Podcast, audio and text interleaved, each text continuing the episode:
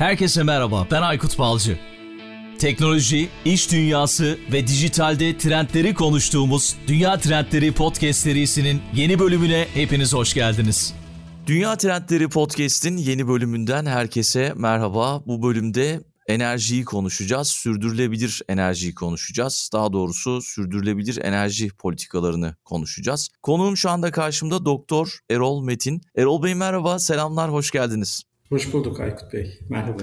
Teşekkür ederim davetiniz için. Asıl ben çok teşekkür ediyorum. Bu konuda oldukça deneyimli birini konuk ediyoruz yine ve birçok yerde çalışmışsınız. Gerçekten güzel bir kariyer. Merak ettiğimiz de bir konu. Enerji konusunu birden fazla konuştuk ama enerji politikaları da çok çok önemli. Sürdürülebilirlik zaten hemen hemen her yerde konuşulan bir konu. Böyle ikisini harmanlayıp güzel bir şekilde iyi bir bölüm yapacağız, iyi bir içerik yapacağız diye düşünüyorum. Ama öncesinde Belki siz biraz kariyerinizden bahsedersiniz bize. Benim henüz çok küçük yaşlarda olduğum dönemde siz ODTÜ'den mezun olmuşsunuz ve ondan sonra gelişen bir kariyer. Son dönemde de neler yaptığınızı belki anlatırsınız bize. Ya tekrar teşekkür ederim. Ee, evet ODTÜ mezunuyum 81 epeyce bir geriye gidiyor. Daha sonra malzeme mühendisliği üzerinde doktora yaptım Amerika Birleşik Devletleri'nde. Takip eden sürede de bir süre asistan profesör olarak çalıştım malzeme mühendisliği üzerine. Türkiye'ye döndükten sonra da Çevko Vakfı'nın genel sekreterliğini yürüttüm. O zaman Çevko Vakfı yeni kurulmuştu. Çevre Koruma ve Ambalaj Atıkları Değerlendirme Vakfı. Aşağı yukarı 10 yıl, 11 yıl kadar orada genel sekreter olarak görev yaptım. O dönem Türkiye'de geri dönüşüm, işte atıkların değerlendirmesi konuları çok yeniydi. Yeni başlattık birçok projeyi. Takip Tam da onu söyleyecektim. Çok sıkıntı çekmişsinizdir herhalde. Ya evet. Yani, yani o bilinç o zamanlar yoktu yani. Çok yazılır. Evet. E, hatta e, ilk sürdürülebilirlik, Birleşmiş Milletler'in ilk sürdürülebilirlik konferansına o zaman Çevko Vakfı'nı temsilen ve Türkiye heyetini temsil eden e, Johannesburg'da katılmıştık. Daha sürdürülebilirlik kelimesi kelime olarak bile tabiri caizse yeniydi. Ondan sonra e, Petrol Sanayi Derneği PET'lerin genel sekreterliği görevini yürüttüm. Orada daha çok enerji politikaları konusu tabii karşımıza çıktı. Aşağı yukarı 11 yılda PET'lerin genel sekreterliğini yaptım. Ondan sonra da iki tane uluslararası şirketin hem enerji hem kamu ilişkileri direktörlüğü yürüttüm. Yaklaşık işte bunu takip eden dönemde de 3 tane profesyonel e, bağlantım var. Onların hepsi devam ediyor kendi içinde. Bir tanesi akademik hayata dönmeye çalıştım. Yani bu Bahçeşehir Üniversitesi'ndesiniz. Bahçeşehir Üniversitesi'nde yarı zamanında dışarıdan herhalde 4,5 sene falan oldu. Ee, dersler veriyorum enerji politikaları üzerine. Petrol, doğalgaz. Fırsat bulursam da biraz işte malzeme mühendisliği konusunda bir şeyler yapmaya çalışıyorum. Türkiye Alüminyum Sanayicileri Derneği'nin genel sekreterliğini yürütüyorum aşağı yukarı 4,5 yıldır. Ve son 2 yıldır da, 1,5 yıldır da aşağı yukarı Tayraş ve Bazıya Rafinerisi'nin orası da bir geri dönüşüm tesisi. Onların da danışmanlığını yürütüyorum. Yani şey yaparsak, özetlersek profesyonel yaşamımın aşağı yukarı Üçte ikisi diyeceğim belki de daha fazlası endüstri örgütlerinin kamu ilişkileri, politikalar geliştirme, enerji ve çevre politikaları üzerine projeler e, yürütme üzerine odaklandı. Dolayısıyla hani sürdürülebilirliğe, enerjiye, geri dönüşüme, çevreye herhalde politika düzeyinde, politika geliştirme düzeyinde veya eğitim tarafında da epeyce bir şey oldu, kariyer oldu. Evet ben de zaten baktığımda çok etkilendim. Hem kamu tarafı var, hem özel sektör var, hem akademi tarafı var. Böyle her tarafa hakim olmak ve her taraftan bir şeyler kapmış olmak, biliyor olmak çok daha yararlı olmuştur sizin için diye düşünüyorum. Çünkü birden fazla sektörü bilmek başka sektörler için büyük fayda sağlıyor. Evet yani şey fırsatı oldu. Bir tarafta akademik bir hani temelin olması, öbür tarafta kamu yaklaşımını anlamak yani politika oluşturma, politika yerleştirmeyi anlamak, o ilişkilerin içinde olmak. Diğer taraftan da hakikaten gerçek anlamda sahada bunları uygulamak ve uygulayan aktörlerin içinde olmak öğretici açısından. Hani bazen hepsini bir araya getirmek tabii kolay olmuyor ama bir, bir değer yaratma açısından, hepsini birden görmek açısından çok çok yararlı bir şey, iyi bir fırsat oldu benim açımdan. Doğru. Sürdürülebilir enerji politikasını nasıl tanımlarsınız desem? Çünkü benim son dönemde çok fazla duyduğum kelimeler. Sürdürülebilirlik zaten enerji ile ilgili az önce girişte de söylediğim gibi birçok yayın yaptık. O konu hakkında çok fazla merak edilen şey var ki zaten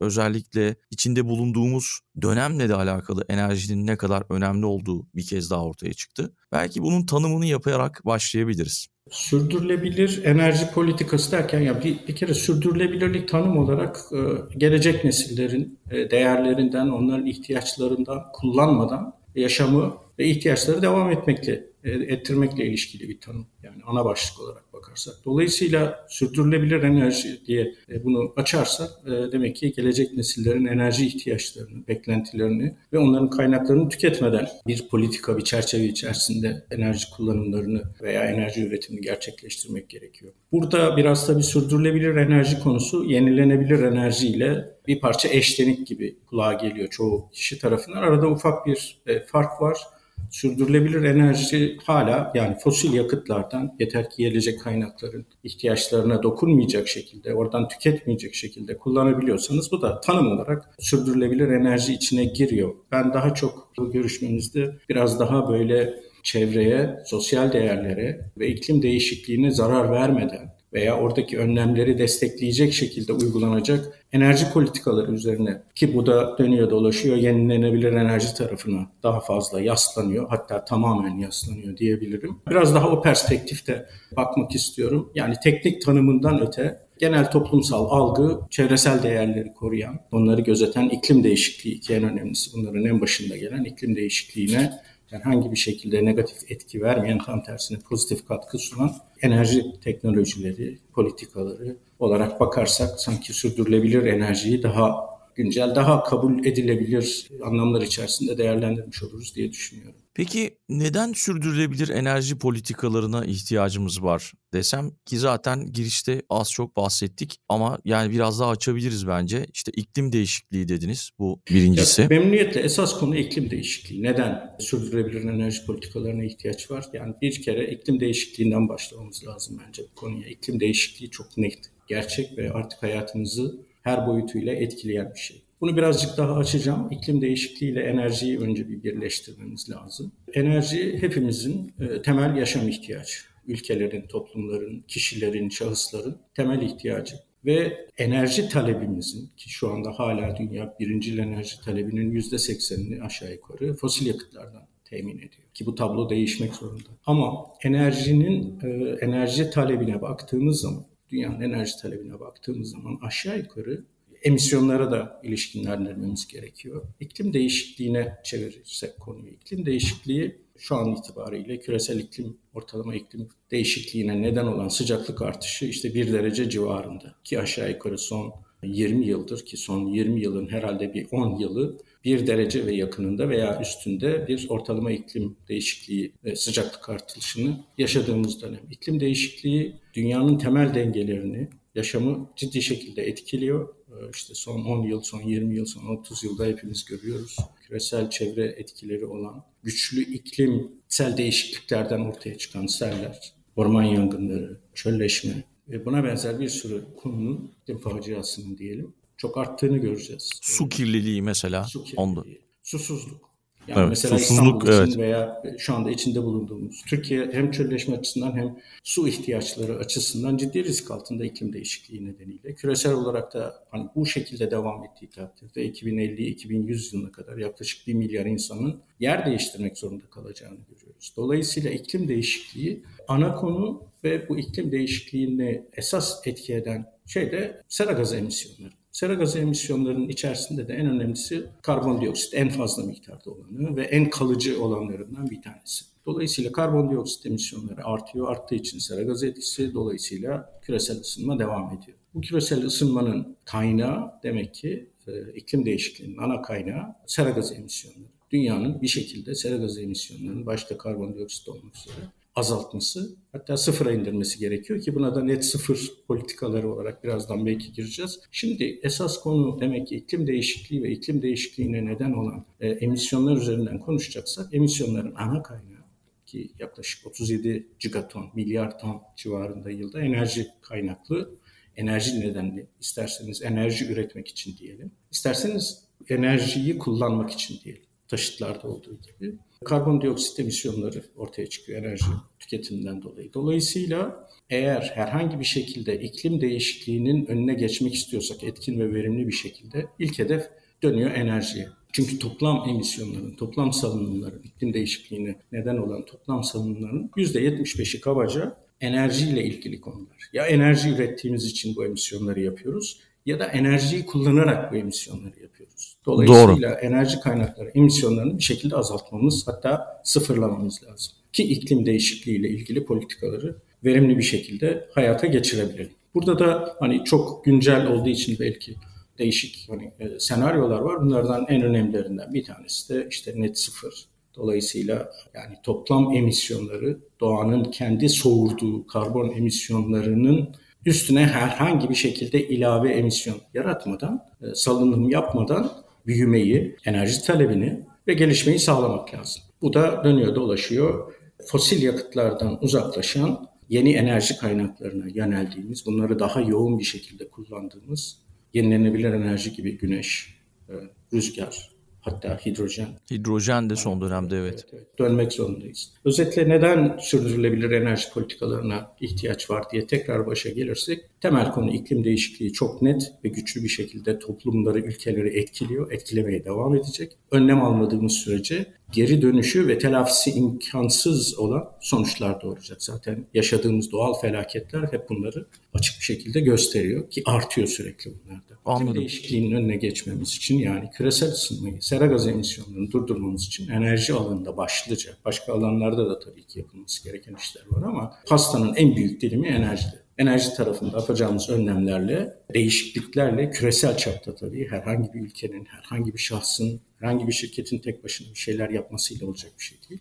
O yüzden enerji politikalarını güçlü, kalıcı, kararlı ve değişkenlik yaratacak, bu değişimi sürükleyecek enerji politikalarına ihtiyaç var. Peki şeyden bahsetsek Erol Bey işte Paris Anlaşması var, verilen taahhütler var, Avrupa Birliği'nin, Amerika Birleşik Devletleri'nin. Çin biraz direniyor galiba bu konuda. Bu konuyla ilgili istatistikler ve gelişmeler neler? Paris Anlaşması'nın öncesinde tabii küresel iklim değişikliği bugünün konusu değil. Yani son 15-20 yılında konusu değil. Aşağı yukarı e, sanayileşmeyle birlikte iklim değişikliğinin etkilerini dünya yaşamaya başladı. Ama son 20-30 yıl içerisinde küresel çapta iklim değişikliğinin önüne geçecek sera gazı emisyonlarını azaltmak üzere çeşitli anlaşmalar, girişimler, uluslararası birlikteler. Bunların en önemlisi, en etkilisi Paris Anlaşması ve Paris Anlaşması diyor ki 2050 yılına kadar bir emisyonlarda net azaltmayı gerçekleştirmemiz lazım. 2100 yılına kadar da 2 derecenin altında hatta mümkünse 1,5 derecelik küresel ısınmanın ortalama altında kalmamız lazım. Buna yönelik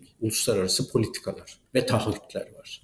Bu uluslararası politikalar ve taahhütlerin içerisinde baktığımız zaman Avrupa Birliği epey önde gidiyor. Zaten Avrupa Birliği yeşil mutabakatla aslında bir hani küresel ısınma ve emisyon azaltımlarını, yeşil enerjiyi diyelim, bir ekonomik büyüme modeli olarak da entegre etmeye gayret ediyor ve burada da çok başarılı oluyor. Şimdi tekrar emisyonlara dönersek Çin ilişkisine bakarsak enerji talebinin üç tane temel ilişkisi var. Bunlardan bir tanesi nüfus. İkincisi refah düzeyi. Üçüncüsü ise bir anlamda enerji verimliliği diyeceğim tersten enerji. Yani bir birim enerji üretmek için milli gelirinizden ne kadar para harcıyorsunuz? Şimdi bu üç ilişkiye bakarsak bu enerji talebini tanımlıyor.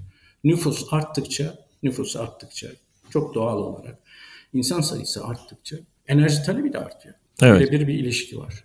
İkincisi refah düzeyi. Yani refah düzeyi arttığınca da enerji talebi artıyor. İşte daha zengin ülkelerde kişi başına milli gelir yüksek. İşte herkesin bir iki arabası var, birden fazla evi var belki ve buna bağlı olarak enerji talebi de daha yüksek. Fakir ülkelerde, daha az gelişmiş ülkelerde ise tersi bir durum. Enerji verimli ise biraz daha teknolojik implementasyonla alakalı.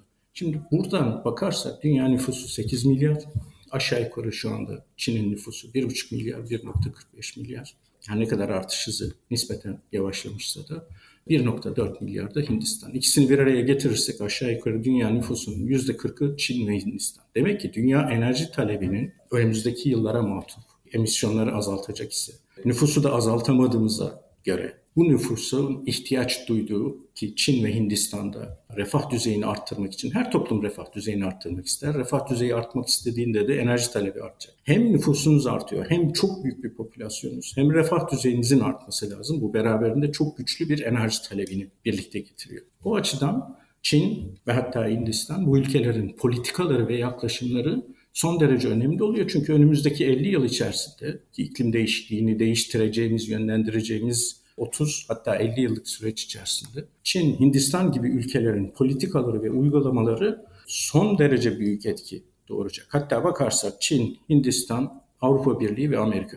Şu dört grup toplam emisyonların %60'ı demek. Evet, Karbon inanılmaz. Enerji kaynaklı karbondioksit emisyonlarına bakarsak yani Çin, Hindistan, Avrupa Birliği ve Amerika, Kuzey Amerika diyelim kıtası bu işi verimli ve etkin bir şekilde çevirdiği ve yönettiği zaman sorunun %60'ına doğrudan dokunmuş oluyorsunuz. Çünkü en büyük emisyon bu arada. Çin'in e, önemi ise ayrıca nüfustan geliyor. Dolayısıyla Çin hem hızlı büyüyen hem çok büyük bir popülasyonu olan, aynı şekilde Hindistan hem hızlı büyüyen hem çok büyük bir popülasyonu olan, beraberinde de çok büyük bir enerji talebi olan ülkeler. Bu enerji talebini karşılamak için bu ülkelerin enerji politikaları en az diğerleri kadar önemli. Her ne kadar Amerika Birleşik Devletleri, Avrupa Birliği enerji politikalarında yenilenebilir enerjiye, yeşil enerjiye, yeşil dönüşüm politikalarına hakikaten ciddi kaynak ayırsa da bu iki ülke yani Çin ve Hindistan burada aktif ve güçlü bir rol oynamadığı müddetçe sorun devam edecek demek ki. Evet yani diğer ülkeler ne yapsa da yani bir fayda sağlamayacak.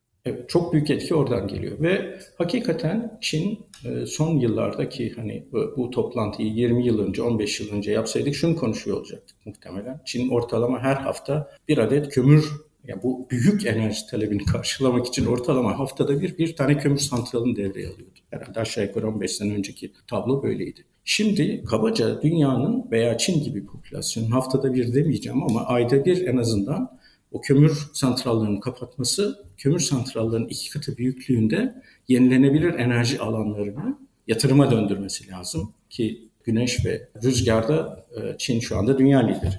Bu dönüşümü hızlandırmış durumda. Ancak 2050 net sıfır dediğimiz hedefe ulaşabilmek için şu anda hem Amerika'nın hem Avrupa Birliği'nin ve özellikle Çin ve Hindistan'ın yaptığının en az 3 katını 4 katını e, dünyanın yapabiliyor olması lazım ki bu dönüşümü başarıyla gerçekleştirebilelim. Elektrikli araçların üretimi konusunda da dünya lideri ama emisyonların fazla olması konusunda da dünya lideri herhalde Çin.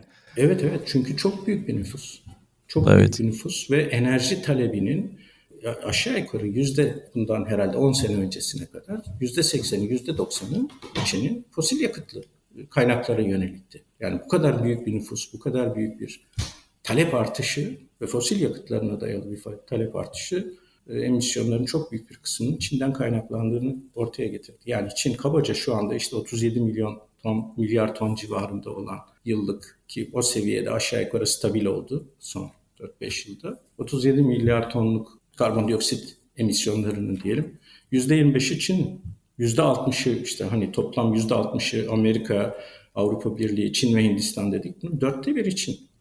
Evet. Emisyonların dörtte biri Çin. Demek ki Çin yani bunu sıfırlamak da mümkün değil. Belli çünkü enerji yatırımının zor tarafı, yani dönüşümün zor tarafı çok uzun süreli ve büyük ölçekli yatırımlar.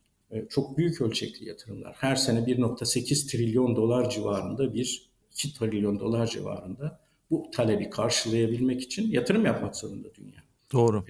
Bunu da hani hemen kapatıp ötekini açmak gibi çözümler kolay kolay gerçekleşmiyor. Bir transition'ı, geçişi güçlü politikalarla gerçekleştirmesi gerekiyor dünyanın.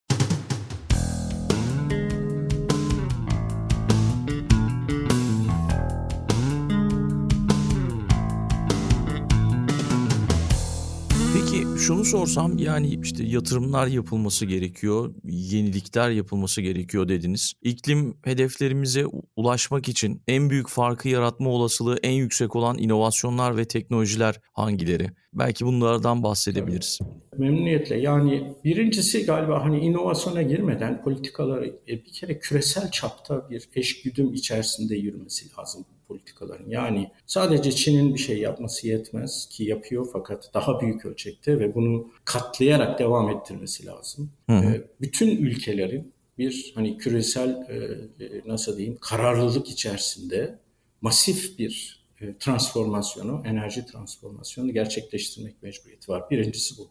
İkincisi, Mesela bir örnek vereyim. Almanya özellikle ben Almanya'da yaşadığım için bu konuda inanılmaz çaba sarf ediyor. İşte nükleer santralleri kapattı biliyorsunuz. Gerçi şimdi bu savaştan dolayı enerji krizi yaşadığı için işte son kalanları durdurma kararı aldı ama mesela Fransa kapatmıyor. Yani bu bir tezat aslında yani.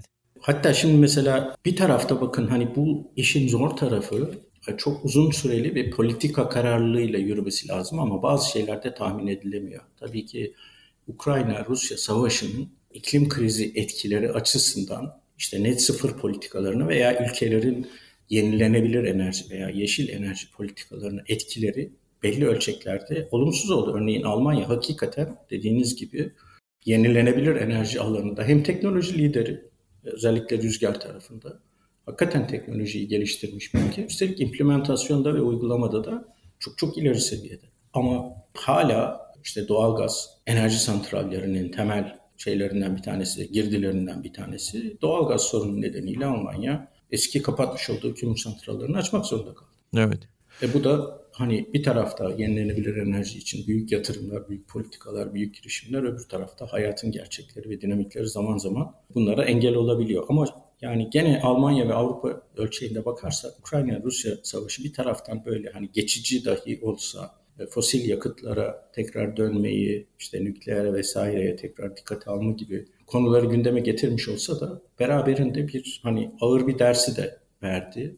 E, fosil yakıtlara bağımlılığı azaltmak üzere yapmış oldukları kararlılığı, e, yeşil mutabakatı ya da çok daha güçlü bir şekilde uygulama kararlılığını getirdi. Evet bir geçiş dönemi içerisinde toplumun ihtiyacını sağlamak adına enerji santrallerini tekrar belki devreye almak zorunda kaldılar ama öbür taraftan da beraberinde yani 300 milyar dolarlık en azından bir politika desteğini, eurolu politika desteğini sadece Almanya Evet evet. Kendi yani kendi toplumuna, kendi sanayisine sundu. E demek ki ben diyor ki yani Almanya benim bu zaten kararımda evet biraz ayağım takılmış olabilir. E, fakat bu kararlılığı iki katı, üç katı devam edeceğim. Aynısını e, aynısını Amerika Birleşik Devletleri de yapıyordu. Ve bu bir şeye döndü. Biraz da bir avantaj tarafı bakarsak dünya için. Bu bir iyi yönde giden kararlılığı çok daha güçlendirdi bir anlamda. Evet. Zaten işte o savaş başladığı zaman ilk zamanlar Almanya basınında işte bakanlık çok büyük bir seferberlik başlattı. İşte halkı uyardılar işte tasarruflu olmamız lazım. Kış ayları zor geçecek. İşte gazınızı tasarruflu kullanın. İşte hatta kullanmayın gibi gibi böyle basında haberler çıktı. Ama öyle hiç korkulan bir şey olmadı. Böyle depolar hep böyle %80'in üzerinde, 70'in üzerinde. Almanya biraz tedbiri seviyor herhalde. Şimdi de geçenlerde yine bir haber okudum. Bilmiyorum doğru mu haber? Doğalgazı tamamen ortadan kaldıralım. Tamamen elektrikle bundan sonra ısınmayı gerçekleştirelim ya da işte başka yerlerde doğalgaz kullanılan yerlerde elektrikle ilerleyelim gibi hani buradan da bir ders almışlar anladığım kadarıyla. Evet yani şey elektriğe dönüş ve elektriğin kaynağı olarak da fosil yakıtlardan çıkış bu işte küresel iklimle, müca iklim değişikliğiyle mücadele için çok güçlü bir yöntem olarak masanın üzerinde duruyor. Hani tekrar yani daha yeni tesadüfen dün bir şey yaptım. E, Volkswagen 130 milyar euro bir elektrikli araçlara ilave bir yatırım planlıyor önümüzdeki 5 sene içerisinde. Yani çok büyük bir dönüşümü ittiriyor. Müthiş. Müthiş yani. Demek ki bu kararlılık çok yerinde. Yani sorunuza tekrar dönersek hani inovasyon açısından neler var? Sınırlayan ne? Bir tanesi küresel politikalar. İkincisi yatırım. Yani ikincisi yatırım belki, belki bir yatırım konusuna yani ihtiyaç duyulan finansman konusuna tekrar gireriz. Üçüncüsü de inovatif girişimler. Şu anda hani yapılan birçok senaryoya göre en azından 2030 yılına kadar mevcut teknolojilerin iklim değişikliğiyle mücadele açısından ihtiyaç duyulan yatırımlara yeterli seviyede olduğu varsayılıyor. Ki özellikle güneş ve e, güneş enerjisi ve e, rüzgar tarafında müthiş bir yatırım artışı var.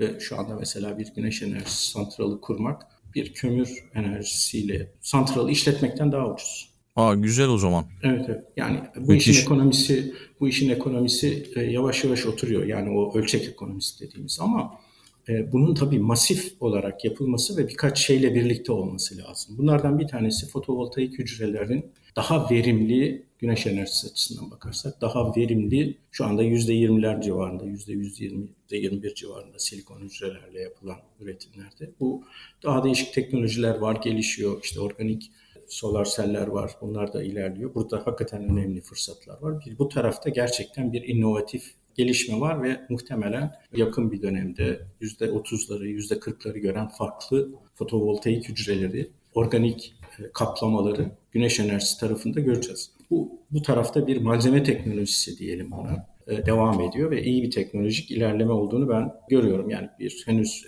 büyük ölçekte endüstrileşmedi belki ama e, bilimsel ve teknolojik açıdan iyi gelişiyor. İkincisi batarya. Yani güneş ve rüzgarın en zayıf tarafı hepimizin bildiği gibi güneş enerjisi güneş olduğu müddetçe. Aynı şekilde rüzgar olduğu müddetçe de rüzgar enerjisinden yararlanabiliyoruz ve enerjiyi de depolayamıyoruz. Yani tutalım. İşte depolama teknolojilerinin gelişmesi lazım. Bir taraftan dünyanın 2030'a kadar bu iklim değişikliği politikalarını başarılı bir şekilde uygulayabilmesi için mevcut güneş ve rüzgar enerjisi yatırımlarının en az 4 katına çıkartması gerekirken öbür taraftan da ürettiğiniz enerjiyi kullanamadığınız için bunu depolama teknolojilerini geliştirmesi lazım. Evet. Bu batarya teknolojilerini de yani çok daha büyük ölçekte şehir bazında enerji depolama yeteneklerine kavuşması gerekiyor. Bu yönde ciddi girişimler var. Yaşadığım bir olayı anlatayım.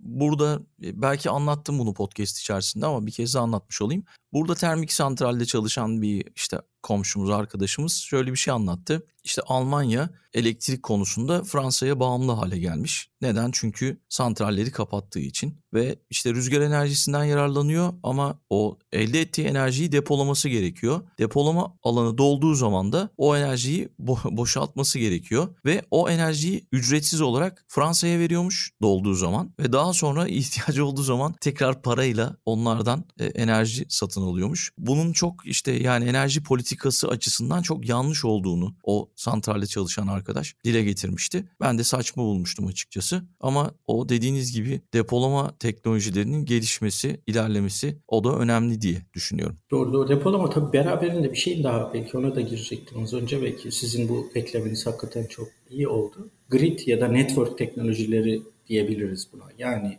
evet fazla üretiyor olabilir bir coğrafya, bir bölge ihtiyacının, depolama yeteneğinin dışında. Ama bir başka coğrafyanın da o anda ihtiyacı olabilir. Dolayısıyla bu network'ün yani enerji şeyinin, grid yapısının e, akıllı sistemlerle donatılması, işte bir tarafın fazlalığını öbür tarafın eksiğiyle, eksiğini bir tarafın fazlalığıyla karşılayacak şekilde yetenekte olması lazım ve bunların da ölçülebilir, raporlanabilir düzeyde olması lazım ki o denge sağlasın. Bir tarafta bazı yük var yani ne yaparsak yapalım. ihtiyacımız olan işte gece lambalar yanacak, gece buzdolabımız çalışacak gibi bazı yük için e, standart üretim teknolojileri varken diğer taraftan hani gün içinde artan ve eksilen ihtiyaca paralel bir şekilde bizim bu yenilenebilir enerji kaynaklarıyla ürettiğimiz enerjiyi sağlayabiliyor olmamız lazım. İşte yenilenebilir enerji tarafında sorunlardan bir tanesi batarya teknolojisi veya depolama teknolojisi.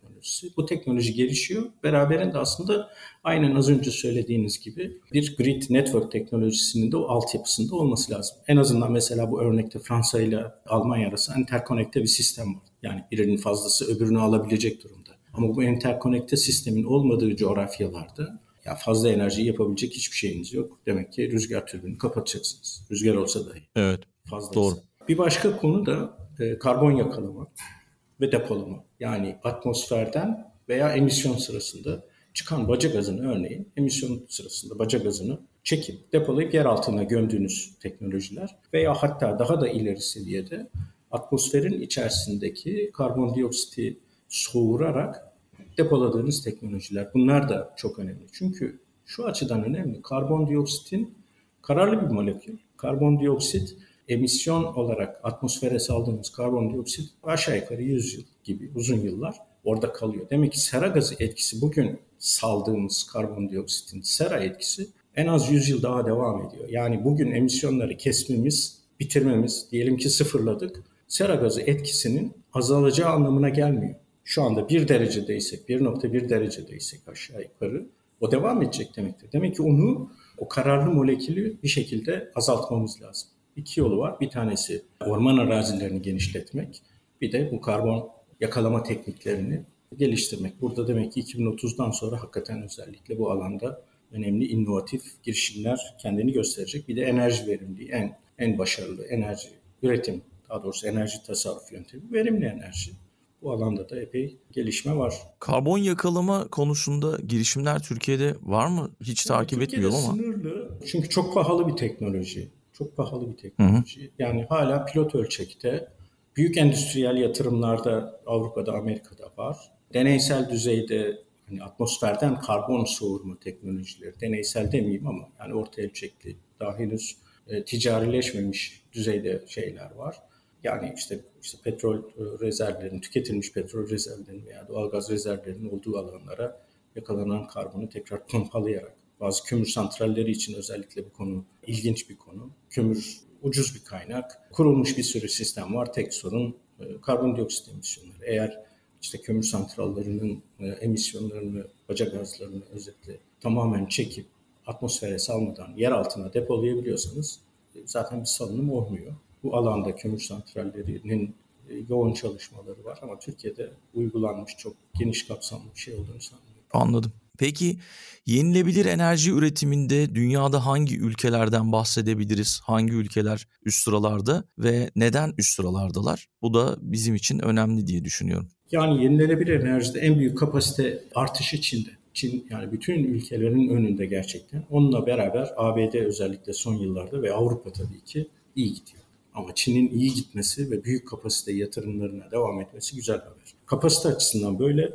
teknolojik know-how açısından Az önce de konuştuk. E, Avrupa bu işin liderliğini yaptı. Hakikaten Avrupa liderliğini yaptı ama Çin de şu anda özellikle bunun güneş hücreleriyle ilgili kritik ham maddeler dediğimiz kaynakların geliştirilmesi açısından Çin stratejik bir pozisyon almış durumda. Toplam elektrik enerjisi içerisinde yani en iyi yatırım yapmış, zamanında yapmış, e, şu anda tamamen yenilenebilir enerjiye dayalı elektrik enerjisi üreten ülkeler açısından bakarsak tablo orada biraz değişiyor. Kuzey Avrupa. Evet. Kuzey Avrupa hakikaten ya Danimarka %80'ini kullandığı tükettiği elektriğin %80'ini yenilenebilirden karşılıyor. Benzer şekilde İsveç, Norveç ki Norveç'te. İrlanda. İrlanda aynı şekilde jeotermal. Almanya yani İspanya güneşe epey yatırım yaptı. Yani elektrik enerjisi kullanımı açısından Avrupa hakikaten hala önde gidiyor. Ki emisyonlarını da azalttılar bu şekilde. Know-how açısından Çin, ABD diyeceğim kapasite açısından da Çin. Evet ama hala kağıt kullanmaya devam ediyorlar hocam. Böyle biraz konuyu dağıtacağım ama. yani Almanya beni çok şaşırtıyor. İnanılmaz mektup, kağıt, sürekli kağıt yani her yerde. Ama beraberinde de diyor ki yani geri dönüşümü de yapıyorum diyor. Ha tabii o geri dönüşümü yapıyor. Yani Evde işte çöpleri ayırıyoruz. Herhalde o kağıdı çöpe attırmıyordur size. Tabii tabii evde her şeyi çöpleri, yemekleri, işte şişeleri, kağıtları evde başlıyor zaten geri dönüşüm. O da atık yönetimi tarafından bakarsak evet. tarafı sürdürülebilirlik yani Avrupa bu konuda hakikaten Doğru. Doğru evet. Peki. Keşke biz de o kadar yapabilsek. Türkiye de fena değil ama işte hani atık toplamada biliyorsunuz daha fazla sokak toplayıcıları üzerinden hala ilerleyen bir sistemimiz var. Yani işte onu benim burada gözlemlediğim evde herkes ayıracak. Kutular belli siyah kutu kahverengi yeşil bazı yerlerde değişiyor renkleri. Onu oraya atacaksın ve onun günleri var. O günde gelip şeyler yetkililer toplayacak. Ondan sonrası onlara kalmış. Ama tabii içine yanlış bir şey atarsanız da kapınızı çalıp veya işte evinize bir ceza kağıdı geliyor yani. Yanlış atmamanız gerekiyor. Evet güzel örnekler bunlar. Evet. Yani Türkiye'nin de bu aşamada hakikaten daha fazla şey yapması gerekiyor. Nedenlerden bahsetsek? Bir kere önümüzdeki hedef açısından bu iklim değişikliğiyle mücadeleyi başarabilecek bir dünya. Yani biraz o tarafa doğru isterseniz evrilelim. Olur tabii. Yani işte Paris Anlaşması'nın hedeflerine doğru belki neredeyiz, umutlu olmalı mıyız? Yani şöyle aslında e, e, zor bir dönemeç devam ediyor hala. Ya ilk defa e, işte bu pandemi sonrasında, pandemi döneminde emisyonlar azaldı. İşte uçaklar uçmadı, enerji tüketimi resmen, işte arabalar çalışmadı vesaire herkes evlerindeydi. Azaldı. Dünya stabil bir noktaya geldi fakat bunun masif bir, yaygın bir şekilde uygulanması henüz başarılamadı. Dolayısıyla yani şu andaki öngörülere bakarsak bu masif transformasyonun altyapısı hazır, politikaları hazır ama implementasyon tarafında e, çok daha hızlı yapmamız lazım. Çok daha hızlı. Bu hızı kazanamaz isek yani şu andaki politikalar ve şu andaki hızla devam edersek herhalde iki dereceyi geçecek görünüyor. İki derece demek yani çok tehlikeli şeyler dünya ortalaması olarak 2 derece. Bu demektir ki kuzey yarımkürenin üst taraflarında 4 derece, 5 derece, 6 dereceye varan artışlar vardır ki bu hakikaten geri dönüşü irreversible dediğimiz yani iklim değişikliği. Geri dönüşü olmayan sonuçlar olan bu politika birlikteliğin ve yatırımların katlanarak devam etmesi lazım. Teknoloji var mı? Var. İyi tarafı finansman boyutunda bakarsanız yenilenebilir enerji hem daha ucuz hem de yani dünya bu yatırımları dinamik bir şekilde yaptığı zaman ekonomik büyümesini de arttırıyor aslına bakarsanız. Bütün çalışmalar onu gösteriyor. Doğru. Yani bu yatırımı yapmak hem çevre açısından faydalı hem de ekonomik büyüme açısından ve milli gelir artışı açısından da pozitif etkisi var. Dolayısıyla bu finansman mekanizmalarını harekete geçirerek şu anda yaptığımızın 3 katını 5 katını yapmaya başarabilirsek teorik olarak bu mümkün. Yani teorik olarak mümkün. Ama kolay değil herhalde kolay, öyle diyorsunuz. Kolay değil. Kolay değil. Her sene 5 trilyon civarında şu anda 1.82 trilyon dolar civarında olan yatırımı 5 trilyon seviyesine çıkarmamız lazım ki yapabilelim. Ama hani artı tarafı da o 5 trilyonu yatırdığı zaman dünya toplam e, önümüzdeki 20 yıl boyunca bunu daha fazlasıyla geriye alıp bir milli gelir artışı olarak da şey yapabilecek. Yani doğru bir yatırım alanı olarak görünüyor. Bunu bir yatırım olarak görmek gerekiyor o zaman. Doğru. Belki Avrupa bunu hani Amerika'da aşağı yukarı şu anda öyle. Çin de bir, bir yere kadar öyle bakıyor. Artık bunu gördü ve bunu bir ekonomik büyüme modeli olarak uygulamaya çalışıyorlar. Bunlar bence hani heyecan verici, olumlu ama çok zor. Erol Bey sohbet çok güzel gidiyor. Çok şey de öğrendik sizden gerçekten. Eminim şu anda bizi dinleyenler de gerçekten bayağı bir, bir şey öğrenmişlerdir. Türkiye bu sürecin neresinde? Belki son olarak bunu sorabilirim. Sonra da kitap önerisi alırız sizden. Veda eder kapatırız. Türkiye e, aslında başarılı yani enerji politikalarını başarıyla değiştirme e, noktasında ilerliyor. Yenilenebilir enerjiye yapılan destekler, güneşe ve rüzgara yapılan destekler Türkiye'de son 15 yıl içerisinde hakikaten olumlu sonuçlar verdi. Türkiye mesela şunu söyleyebiliriz, e, yenilenebilir enerjinin toplam elektrik içinde, elektrik tüketimi içindeki payı açısından veya toplam kapasite açısından Avrupa Birliği ortalamasının üstündedir. Bu hani bakarsak Güzel. Evet yani Avrupa Birliği ortalamasının üzerindedir Türkiye. Türkiye'nin yani yatırım desteklemeleri işte güneşte çok ciddi yatırımlar devam ediyor. Rüzgarda devam ediyor. Güneşte aşağı yukarı 10 gigawatt toplam kapasiteye ulaştık. Rüzgarda 12 gigawatt seviyesinde. Hidrolikle beraber zaman zaman %50 %60'a ulaşan yenilenebilir enerjiden kaynaklı elektrik tüketimimiz var. Bu, bu taraf iyi. E, ama tabii ülkenin ekonomik şartları zaman zaman zorluyor. Kömür hala bizim için bence şey e, sorunlu bir alan. Sorun evet. Evet yani kömür e, kömürden çıkması gerekiyor Türkiye'nin en kısa zamanda. Ki zaten ekonomik olarak da bu bir süre sonra hakikaten cazip olmaktan çıkacak. Türkiye e, yenilenebilir enerji yatırımlarında gayet iyi. Fosil tarafta da kömürden daha az yararlandığımız, giderek hatta kapattığımız yapılara gitmesi lazım. Çünkü önünde başka riskler de var iklim değişikliği ile ilgili. Türkiye'nin susuzlaşma, su ihtiyacı, çölleşme, geçen sene yaşadık, yangınlar. Yani bunlar hep iklim değişikliği ile ilgili şeyler. Yani Türkiye'nin ekonomisine sadece çevresine değil de beraberinde büyük zarar veriyor. Yani bu yatırımları yaparak daha iyi bir çevreye ve daha iyi bir politik yapıya ülkemiz ulaşabilir diye düşünüyorum. Kesinlikle. Çok sağ olun Erol Bey. Belki kapatırken kitap önerilerinizi alabiliriz ya da kitap önerinizi. Teşekkür ederim. Yani ben de çok keyifli bir sohbet olduğunu düşünüyorum. Umarım dinleyicilerimiz de faydalanmıştır. Kitap önerileri yani biraz iklim değişikliği ile ilgili böyle Unsettled diye bir kitabı daha çok bunu ben audiobook olarak takip ediyorum. Daha rahat oluyor benim açımdan e, önermek istiyorum. Dinlemesi kolay, takibi kolay, okuması kolay. Bir de hani hakikaten büyük etkileri farkına varma açısından keyifli bir kitap olduğunu düşünüyorum. Bir başka sizin yayınınızda e, tam ismini hatırlamayacağım bir arkadaşınız önermişti. Thought Economics diye. Ben de o kitabı aldım o podcast'i dinledikten sonra sevdim ve okudum. Harika, çok, süper. Yani, içinde çok tatlı böyle kısa kısa bir sürü bir şey var. Yani her biri ayrı, hoş bir şey. Ben de hani o öneriyi tekrarlamak istiyorum. Bir de ya, kitapla birlikte enerji alanı ve iklim değişikliği alanı hakikaten internet dünyasında çok fazla yayının olduğu, çok güzel yayınların olduğu kaynaklar da var. Yani Uluslararası Enerji Ajansı'nın sürekli yani her diyeceğim her ay bir şey çıkıyor. Takip ederek oradan gerçekten çok güzel şeyler okuyucularımız, dinleyicilerimiz şey yapabilirler, takip edebilirler. Bir mesela şeyin International Energy Agency'nin Roadmap to Net Zero 2050 diye bir yayını var. Geçen sene şey yaptılar. Hakikaten birkaç senaryo yani nasıl gider dünya buraya diye. O güzel, okuması kolay, çok uzun değil. Onları takip edebilirler. International Renewable Energy Association'ın yayınları var. Özellikle güneş ve rüzgarla ilgili hangi seviyede dünyada, hangi ülkeler önde, maliyetler ne, ne civarda, ne tür teknolojiler var. Bunlarla ilgili böyle kısa 20 sayfalık, 30 sayfalık düzgün çok güzel yayınlar var. Okuması keyifli, çok öğretici. World Economic Forum'u takip ediyorum ben. LinkedIn takip ediyorum. Evet orası çok yararlı oluyor. Evet o da çok kısa böyle harika spotlar veriyor. Bir e, farkındalık açısından, öğrenme açısından güzel olduğunu düşünüyorum. Aklımdan geçenler bunlar. E, bunları önerebilirim diye düşünüyorum. Tamam hepsini ekleyeceğiz podcast'ın açıklama kısmına. Oradan bizi takip edenler bulabilir, alabilir, okuyabilir ya da izleyebilir. Çok çok sağ olun Erol Bey. Katıldığınız Ben için teşekkür teşekkür, ederim. ediyorum. Tekrar buluşmak Teşekkür üzere. ederim. Tekrar buluşmak üzere. Dünya Trendleri Podcast serisinin bu bölümünün sonuna geldik. www.dünyatrendleri.com Twitter'da @dünyatrendleri, Instagram'da dünya.trendleri adreslerinden Dünya Trendleri Podcast'i takip edebilirsiniz. Unutmayın önerileriniz ve merak ettikleriniz içinse info.dünyatrendleri@gmail.com adresinden mail atabilirsiniz. Bu bölümü dinlediğiniz için çok teşekkürler. Yeni bölümde tekrar buluşmak üzere.